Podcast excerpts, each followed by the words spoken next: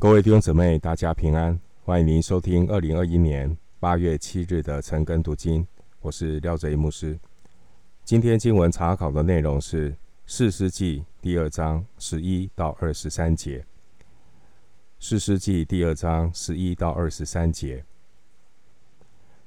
首先，我们来看第二章十一到十三节，内容是以色列人离弃耶和华，去拜巴力。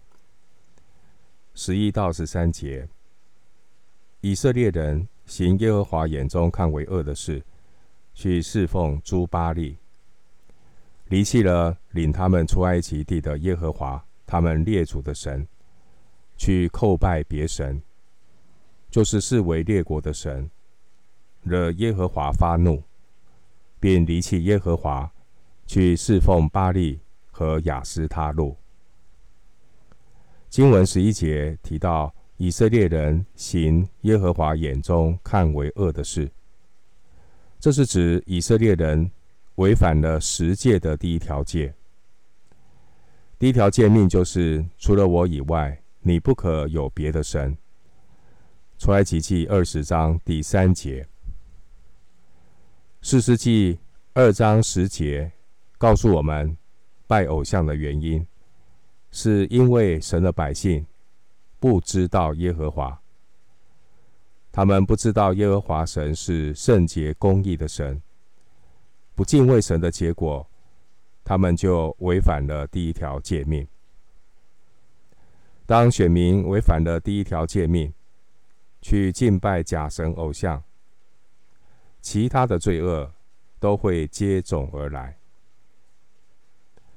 经文十三节提到巴力，巴力的意思是主宰。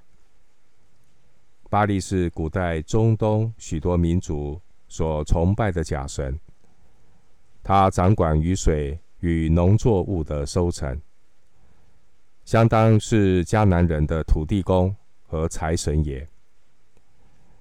迦南人各个地方关于巴力神话的版本各不相同。所以经文第十一节称呼巴力是诸巴力。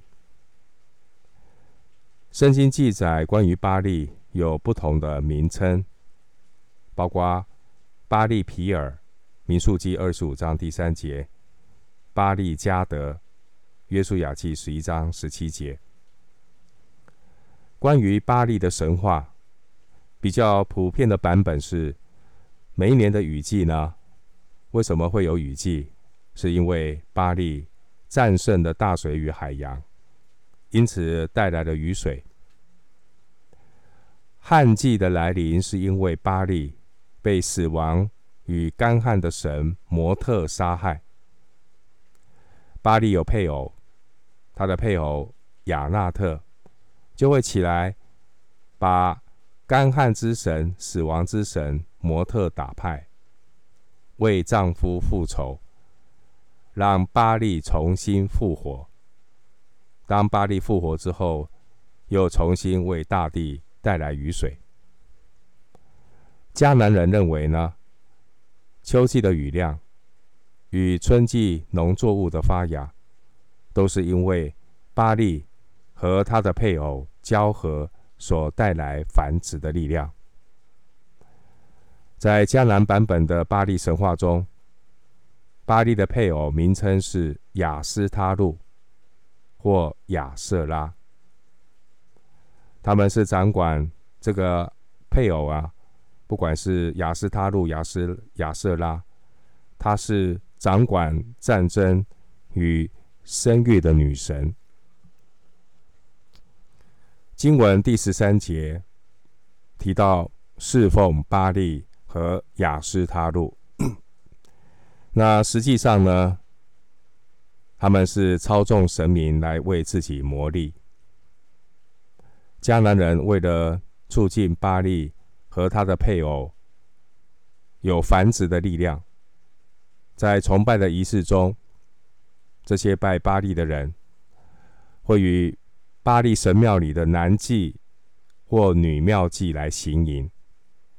以确保透过这样的仪式，他们能够有丰收的农业，牲畜，甚至在拜巴力的仪式中，还会有焚烧儿童献祭的残忍手段。以色列人他们长期游牧，他们并不熟悉农耕的生活，再加上以色列人如果信仰传承没有落实，这些选民的下一代就会如同四世纪二章十节所说的，他们不知道耶和华，也不知道耶和华为以色列人所行的事。以色列人的下一代信仰不清不楚，对耶和华神就随随便便。一碰到生活农业收成的现实问题，很容易受到农耕文化的迦南人影响，就有样学样，学习迦南人透过拜巴力来解决农业的问题。这些以色列人可能自以为入境随俗，他们以为是在吸收迦南人先进的农耕文化，其实是敬拜假神，侍奉巴力和亚斯他录，得罪了耶和华，触犯了十诫的第一条诫命。经文十二节提到列国的神，这列国的神不仅包括迦南人的假神。也包括四围列国的假神，弟兄姊妹，人一旦离弃了独一的真神，很快的，他就会发现这个世界上有太多的假神可以填补内心的空白，美其名叫做多元文化、多元宗教，其实这些都是合理化自己。拜偶像的罪，弟兄姐妹，真理不会改变，但谎言却可以千变万化。永生的道路只有一条，但死亡的旁门走道却是成千上万，条条大路通地狱。今天。我们已经从农业时代进入到工商业的时代。农耕时代的巴黎不再具有吸引力，但却出现了更多市场经济时代、资讯技术时代新的巴力。这些新的巴力不断的在引诱人离开真神。这些新的巴力就是那些看得见、摸得着的金钱、权力、地位。他们引诱人崇拜马门，制造虚假的安全感，引诱人拼命的想要赚得全世界，但最终却赔上自己的生命。有真神信仰的人，乃是要凭信心顺服神。信是所望之事的实底，是未见之事的确据。弟兄姐妹。我们不是顾念所见的，乃是顾念所不见的，因为所见的是暂时的，所不见的是永远的。基督徒的有福确据，圣经希伯来书十一章十三节告诉我们，什么是基督徒有福的确据？希伯来书十一章十三节说：“我们乃是从远处望见。”且欢喜迎接，又承认自己在世上是客旅，是寄居的。这些崇拜巴力的人，其实他们是拜自己，自己的欲望才是神。巴力不过是为人服务的工具。一旦所拜的这一尊巴力不灵验了，就换另外一尊巴力来拜。然而，圣经启示我们真神的信仰，真神的信仰要求我们放下自己，背起自己的十字架来跟从他。巴力崇拜是现实的，巴力的崇拜目的是要迎合人各种追求成功、财富、健康的欲望。而真神的信仰所看重的是永恒的生命，因为神的国不在乎吃喝，乃在乎公义、和平，并圣灵中的喜乐。罗马书十四章十七节，真神的信仰乃是要叫我们得生命，并且得得更丰盛。约翰福音十章十节，崇拜巴力的人，其实是人在控制巴力，想要透过各种宗教的仪式积功德，让偶像为自己的欲望来效力，以为求到福气，其实是出卖灵魂给魔鬼。真神的信仰，看重的是心灵和诚实的敬拜。上帝要求敬拜真神的人要圣洁，以圣洁的装饰敬拜耶和华。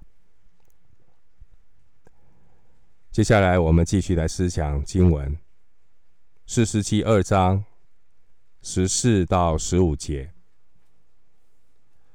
四十七二章十四到十五节，耶和华的怒气向以色列人发作，就把他们交在抢夺他们的人手中，又将他们付予视为仇敌的手中，甚至他们在仇敌面前再不能站立得住。他们无论往何处去，耶和华都以灾祸攻击他们，正如耶和华所说的话。又如耶和华向他们所起的事，他们便极其困苦。经文第二章的十四节还有二十节，都提到上帝的怒气。上帝的怒气，一方面要显明神是圣洁、公义、轻慢不得的神；上帝的怒气，另外一方面。是要表明神的信实与慈爱。怎么说呢？因为在进迦南地之前，耶和华神早已知道以色列人是悖逆的，是印着景象的。生命记三十一章二十七节，士师记九章十三节。所以以色列人的悖逆。印着景象，上帝早已知道，所以经文第二章十四节说：“耶和华的怒气向以色列人发作。”这不只是为了惩罚罪恶，而更重要的目的是为了领百姓回转。我们所信靠的真神，不但是一位慈爱的神。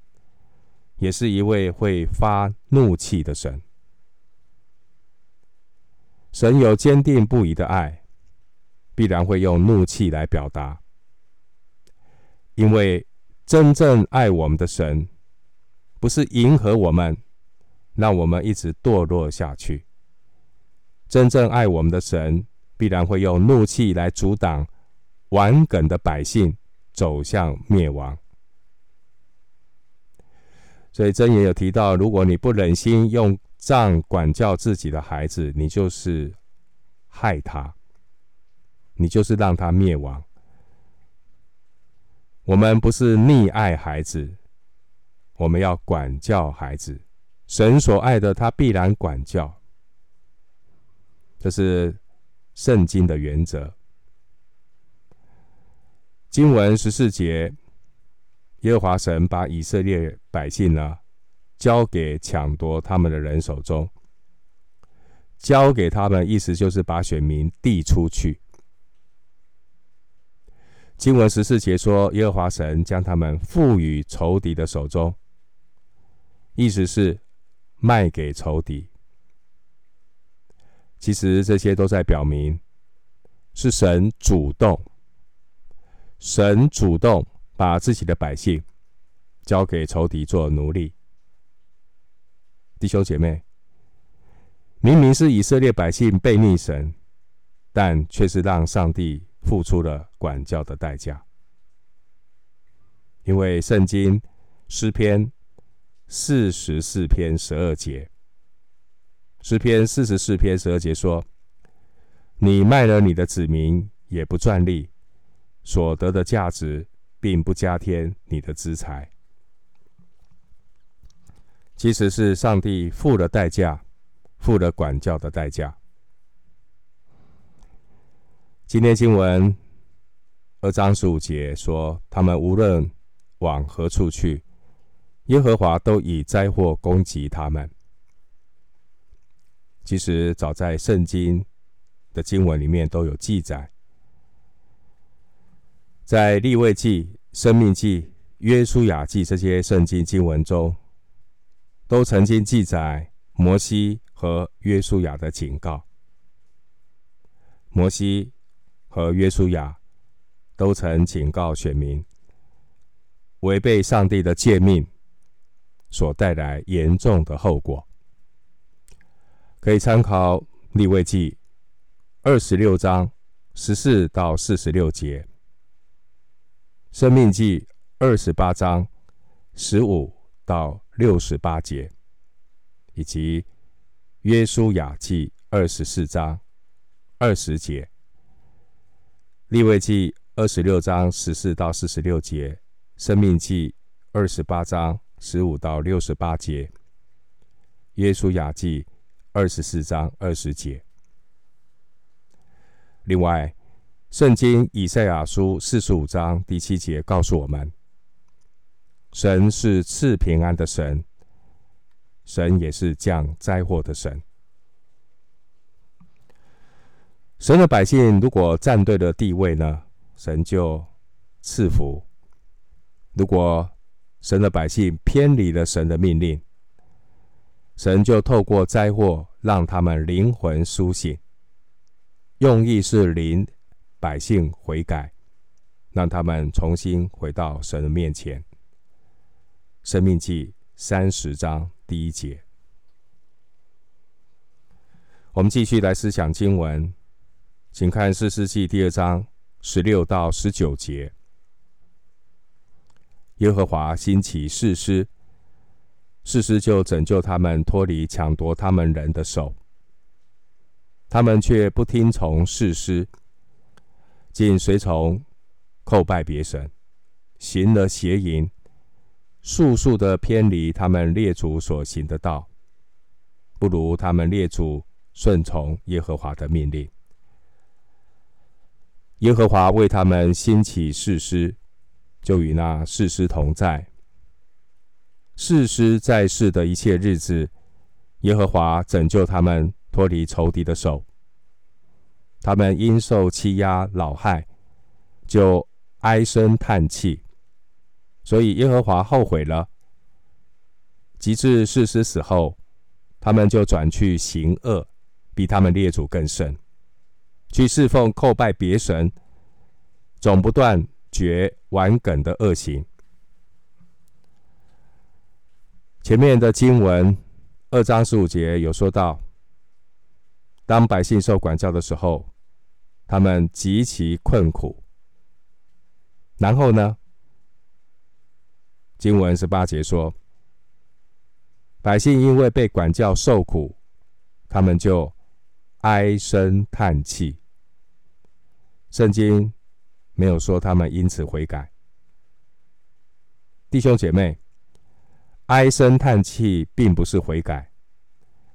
四十七二章四节也提到，他们听到他们得罪神会带来的下场，他们。”放声而哭，放声而哭也不是悔改，唉声叹气也不是悔改。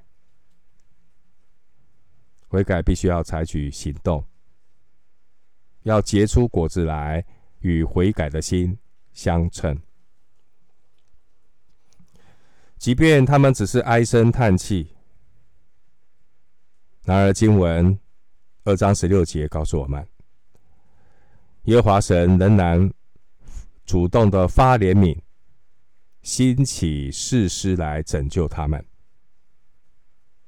弟兄姊妹，选民迷路了，迷失了。当一个人迷路了，迷路的人靠自己是走不出来的，只能依靠神的怜悯，由神主动伸手搭救。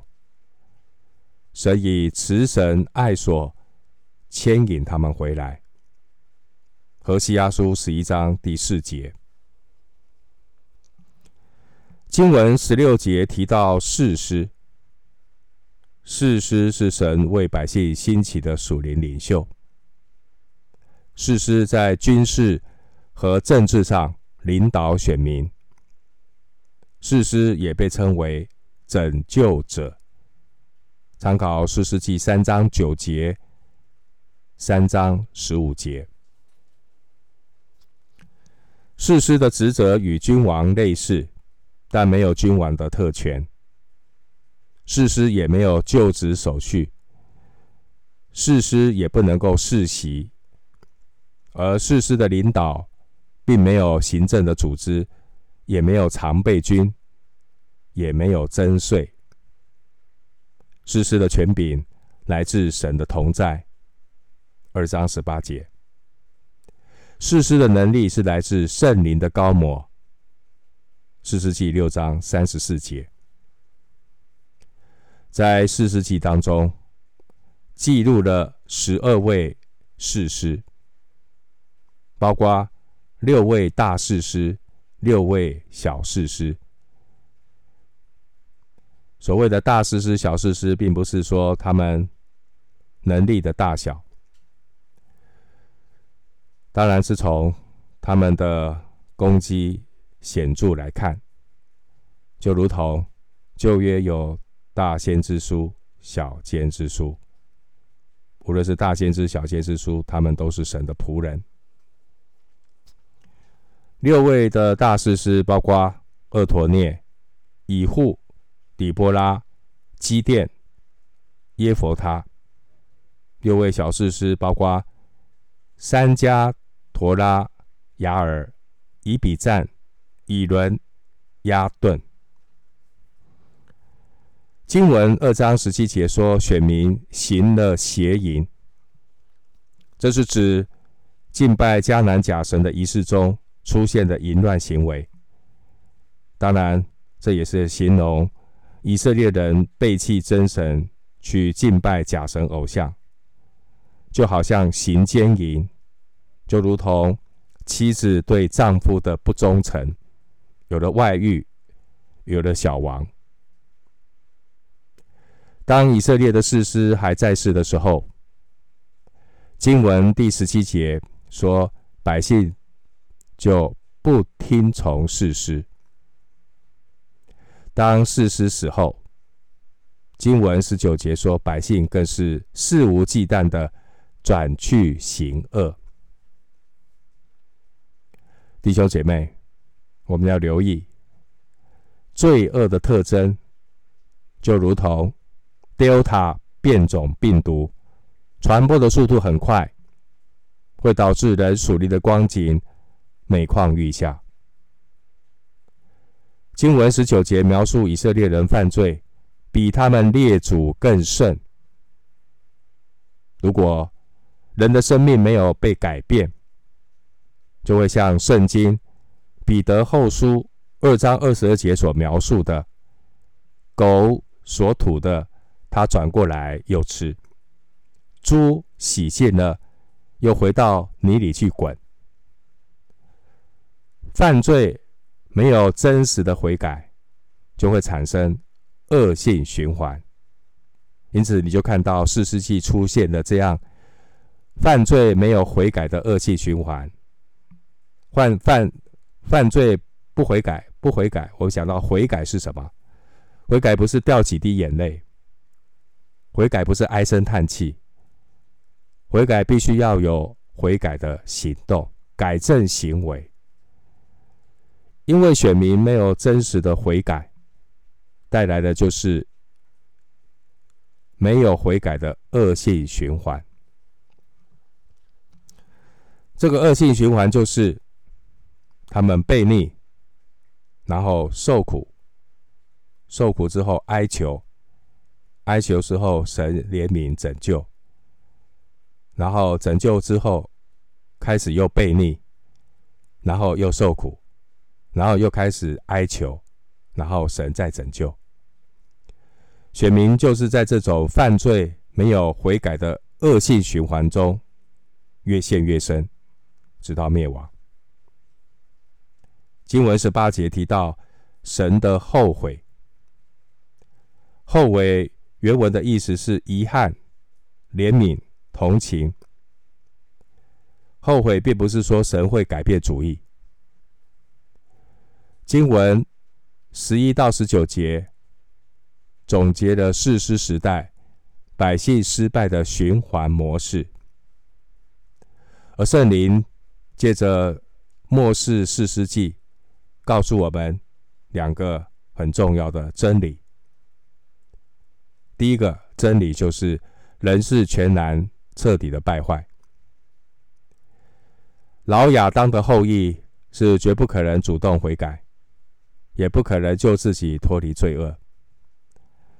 正如使徒保罗所说的：“没有明白的，没有寻求神的，都是偏离正路，一同变为无用。没有行善的，连一个也没有。”罗马书三章十一到十二节。圣灵借着末世四世纪告诉我们，第二个真理是：神是有恩典的信实主。如果没有神恒久的忍耐，又有恩慈的大爱，没有人配得神的救恩。如果没有上帝不离不弃的管教与挽回，没有人能够从灭亡的道路上回头。